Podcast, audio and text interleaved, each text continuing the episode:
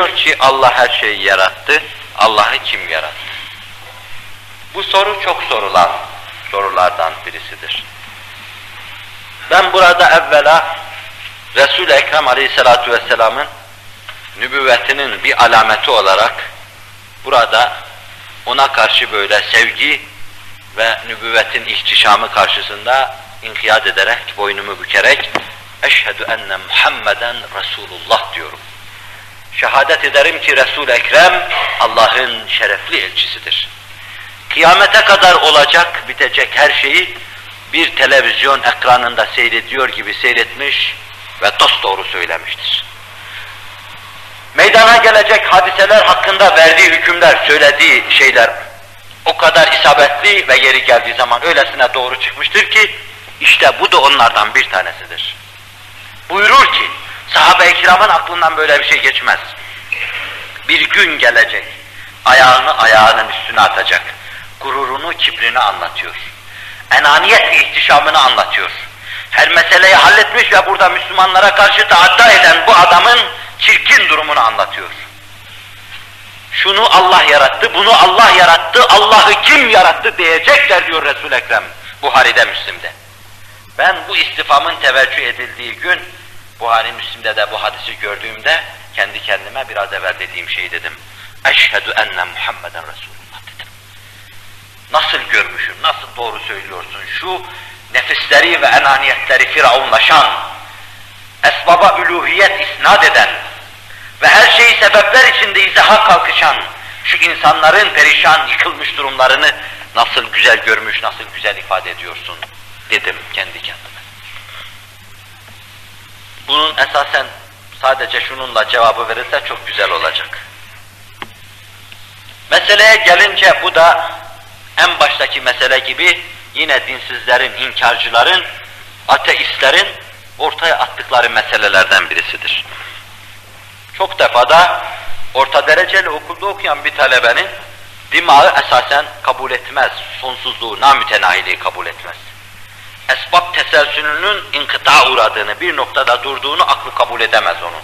Onun için tereddüte düşer. Zanneder ki Allah da bir sebeptir, herhangi sebep gibi bir sebeptir ve Allah'ı meydana getiren de bir sebep vardır. Allah ona göre de müsebbeptir. Neticedir, sonuçtur. Haşa zannedildiği gibi değildir. Allah müsebbibül esbaktır. Kelamcılar sebepleri sıralarlar. İşte bu müsebbibül esbaba varmak için. Mesela onların sıralamalarında şunu görürüz. Onlar derler ki zahiren yeryüzünün yeşermesi için mesela bir hadiseyi ele alıp takip edelim. Yağmura ihtiyaç vardır. Yerin de belli şartlara haiz bulunmasına ihtiyaç vardır. Ve bir tohuma ihtiyaç vardır. İşte tohum şöyle olmuştur, nasıl izah edeceklerse ederler. Edilmiyorsa şayet Allah'a verilir. Toprak şu keyfiyetle, şu yolla hasıl olmuştur. Hava da şu şartlarla işte meydana gelmiştir derler. Meseleyi biz uzatırız. Mesela siz tohumu şunlara bağlıyorsunuz, terkibini yapıyorsunuz. Onlar nasıl oldu deriz. O, o da şundan oldu der, biz onlar nasıl oldu, onlar nasıl oldu, onlar nasıl oldu, zincirleme, her şeyin sebebini sorarız. Mesela deriz ki siz diyorsunuz ki tavuk yumurtadan çıktı. Yumurta nereden çıktı? O da tavuktan çıktı. Çevirirseniz devir olur, bu devir. Devirir durursunuz bunu, çevirir durursunuz. Bir noktada keseceksiniz meseleyi. Ya yumurta bir yerde kudretten olmuştur ya da tavuk bir yerde kudretten olmuştur. Allah bu ilk hücreyi, yumurta gibi büyük bir hücreyi kudretiyle yaratmış ve sonra belli hava, belli ısıyı vermiş, civcivi çıkarmıştır bundan. Veyahut da tavuğu bir nev olarak yaratmış, yumurtayı ondan çıkarmıştır. Deme mecburiyetindesiniz. Yoksa meseleyi uzatıp durmakla ondan, ondan, ondan, ondan, ondan hiçbir hüviyet veremezsiniz. Sadece demagoji yapmış olursunuz. Mesela her şey bir illete dayanması lazımdır. Yağmur işte şuna dayalıdır, o buluda dayalıdır, deniz tebahuruna dayalıdır. Denizin tebahur etme keyfiyeti neye dayalıdır? O da şuna, o neye dayalıdır, o neye dayalıdır? Mütemadiyen meseleleri birbirine dayamakla kuvvet kazandıracaklarını zannederler.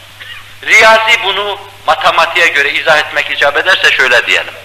Yani teselsülü kesme, hadiselerin zincirleme sebep netice olma işini kesmek için mesela bizim önümüzde bir tane sıfır var. Sıfır hiçbir şey ifade etmez esasen. Bu sıfırın bir şey ifade etmesi için sol tarafına bir tane rakam koymak lazım. Sol tarafına bir rakam koyacağınız ana kadar sıfır bir şey ifade etmez. Fakat sıfır bir şey ifade etsin diye siz yine başka bir şeye dayanma mecburiyetinde olan sıfır gibi zayıf bir şey getirse sıfırın sağına koysanız.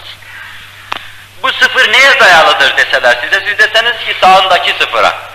Kafanızda sağ sol takip edin siz. Pekala o sıfır nereye dayalı? O da sağındaki sıfıra, o da sağındaki sıfıra, o da sağındaki sıfıra. Siz milyar defa milyar sıfır sıralasınız sağa doğru. Matematik olarak bir kıymet ifade eder mi bu? Sadece kendi kendinizi aldatmış olursunuz. Ortadaki neticeye, malula, tenasüb-i illiyet prensibi içinde tam bir illet bulamazsanız, illeti tamme bulamazsanız, rakamları büyütmek ve yürütmek de kendi kendinizi aldatmış olur, karşı tarafı aldatmaya teşebbüs etmiş olursunuz. Karşı tarafın aklı mantığı varsa, böyle bir safsatayı yutmaz. Milyon defa küre arzın etrafında sıfırları çevirseniz, kıymeti, değeri yine sıfırdır onun. Siz boşuna yorulmuş olursunuz. İsterse bir tane sıfırın soluna, isterse milyar defa milyar sıfırın soluna bir tane rakam koyduğunuz zaman bir olsun. Bu rakamların değeri en düşük bir olsun. O zaman o sıfırlara birden can gelecektir. Hayatiyet kazanacaktır. Bir varsa on olur, iki olursa yüz olur, üç olursa bin olur. İla maşallah büyür gider.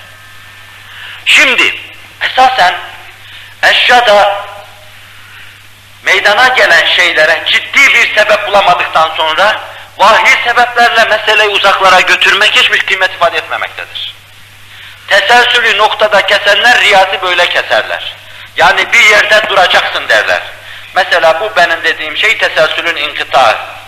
Bir de bunu bürhanı tatbiki yoluyla keserler. Bir de devir yoluyla keserler. Biraz evvel arz ettiğim gibi tavuk ve civciv meselesi süllem yoluyla, hususuyla mekanın sınırlı olması meselesini süllem yoluyla keserler. Bunlar kelamcıların bu mevzuda eşyanla mütenahi gidemez. Gösterdiği delillerden bir tanesidir. Bir başka misal daha size arz edeyim. Görüyorum fakat hayatiyeti vardır bu meselenin. Mesela bir sandalye var diyelim. Bu sandalyede siz oturuyorsunuz ama arka ayakları yok bunun. Siz diyorsunuz ki ben arkaya olmayan bir sandalyenin üzerinde duruyorum.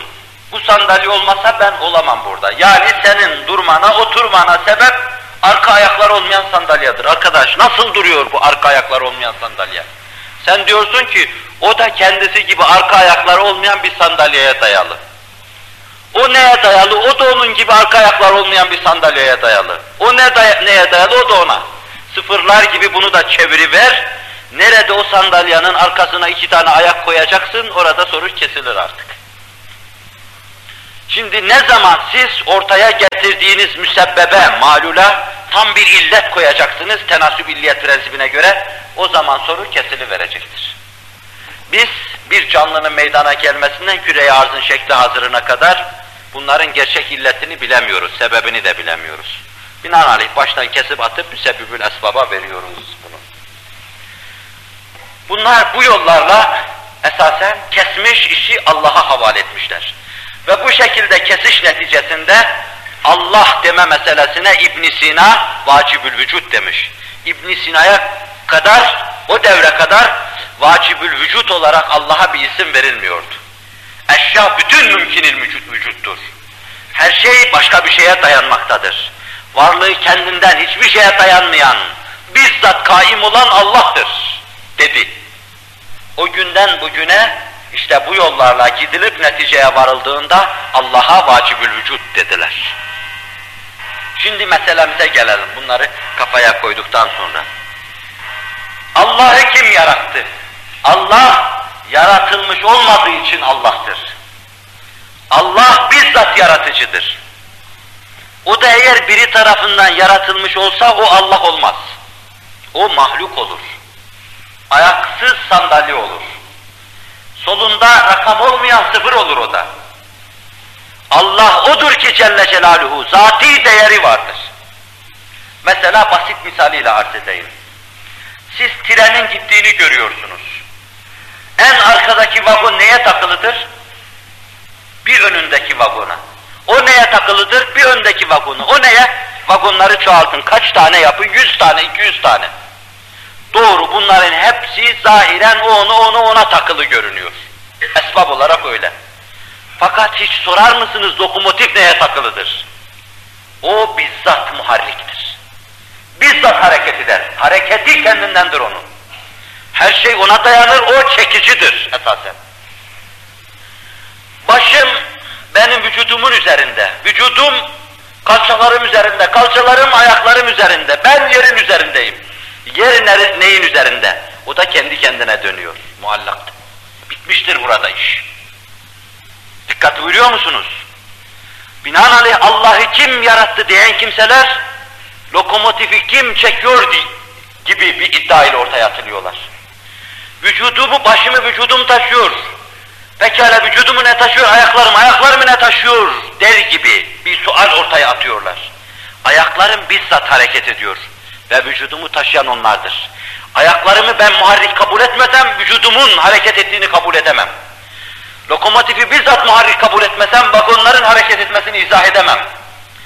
Küre-i arz üzerinde her şey mevsimlere uğruyor, geziyor. Küre-i arzı kim gezdiriyor?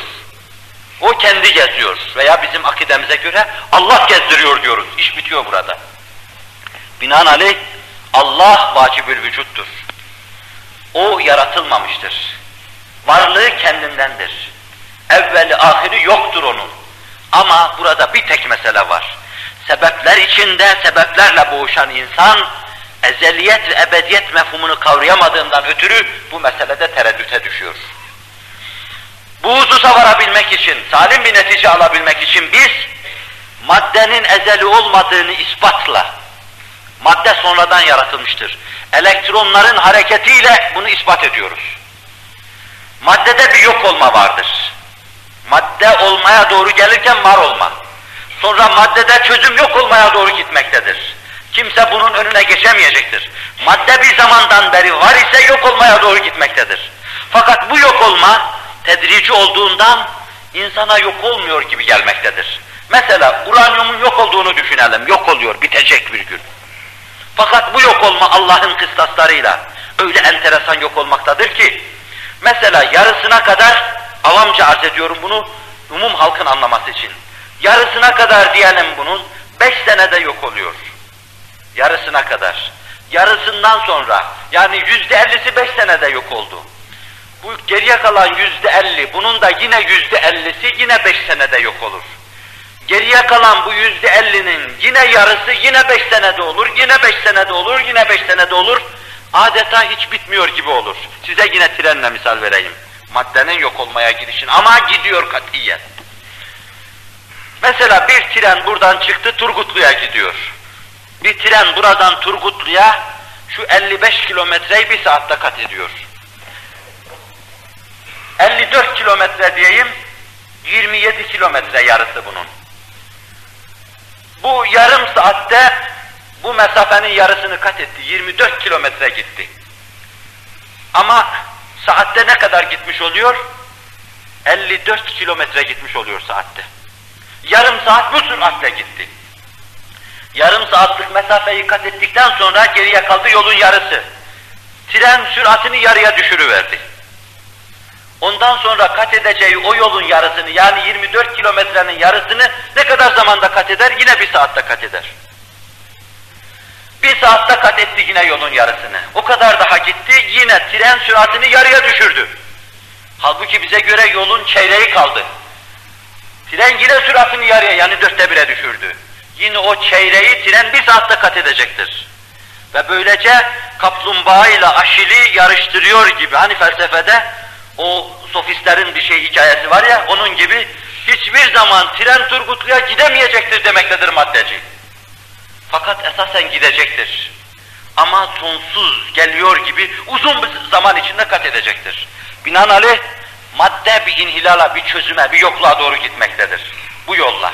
Bu çok uzun zaman sonra, birkaç milyar sene sonra dahi olsa tav'an ve ker'en tahakkuk edecektir. İlim adamı laboratuvarıyla falan filan bunun aksini iddia edemez. Termodinamik kanunuyla maddenin ezeliyetini nef veririz. Madde ezeli olamaz. Güneşlerin gönderdiği radyasyonla tükenmeye mahkum olacağı hesabı kıstasıyla yine güneşlerin de ezel olmayacağını ispat eder. Ezel ve ebed sultanı Allah'a vacibül vücut deriz. Bahsi bu olmadığı için bunu uzatmıyorum ben. Yani demek ki bu işin bir müsbet yönü var.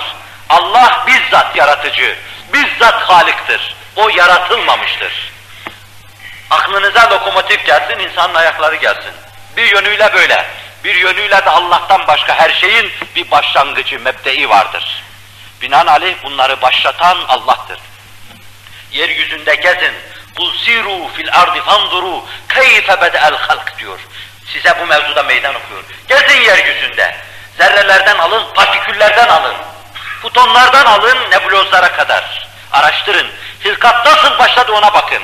Göreceksiniz işin mebdeinde bir yokluk var. Yokta yoku var eden Allah'tır Celle Celaluhu. Vaka Lavaziye'nin tevil götürü bir sözü vardır. Hiçbir şey yok olmaz, hiçbir var yok olmaz, hiçbir şey de yoktan var olmaz der. Bunu biz de tevil ediyoruz. Hiçbir şey kendi kendine varken yok olmaz. Hiçbir şey de yokken kendi kendine var olmaz. Ama varlığı kendinden bir Allah varsa Celle Celaluhu vardır. Varlığımızdan varlığı daha katidir. Allah yoktan var eder, vardan da yok eder. Lavatiye demiyor ki Allah yaratamaz. Yok var olmaz, var yok olmaz diyor. Bugünlük bu kadarlıkla iktifa edelim. Sizi çok yordum, kusura bakmayın. Lillahil Fatiha.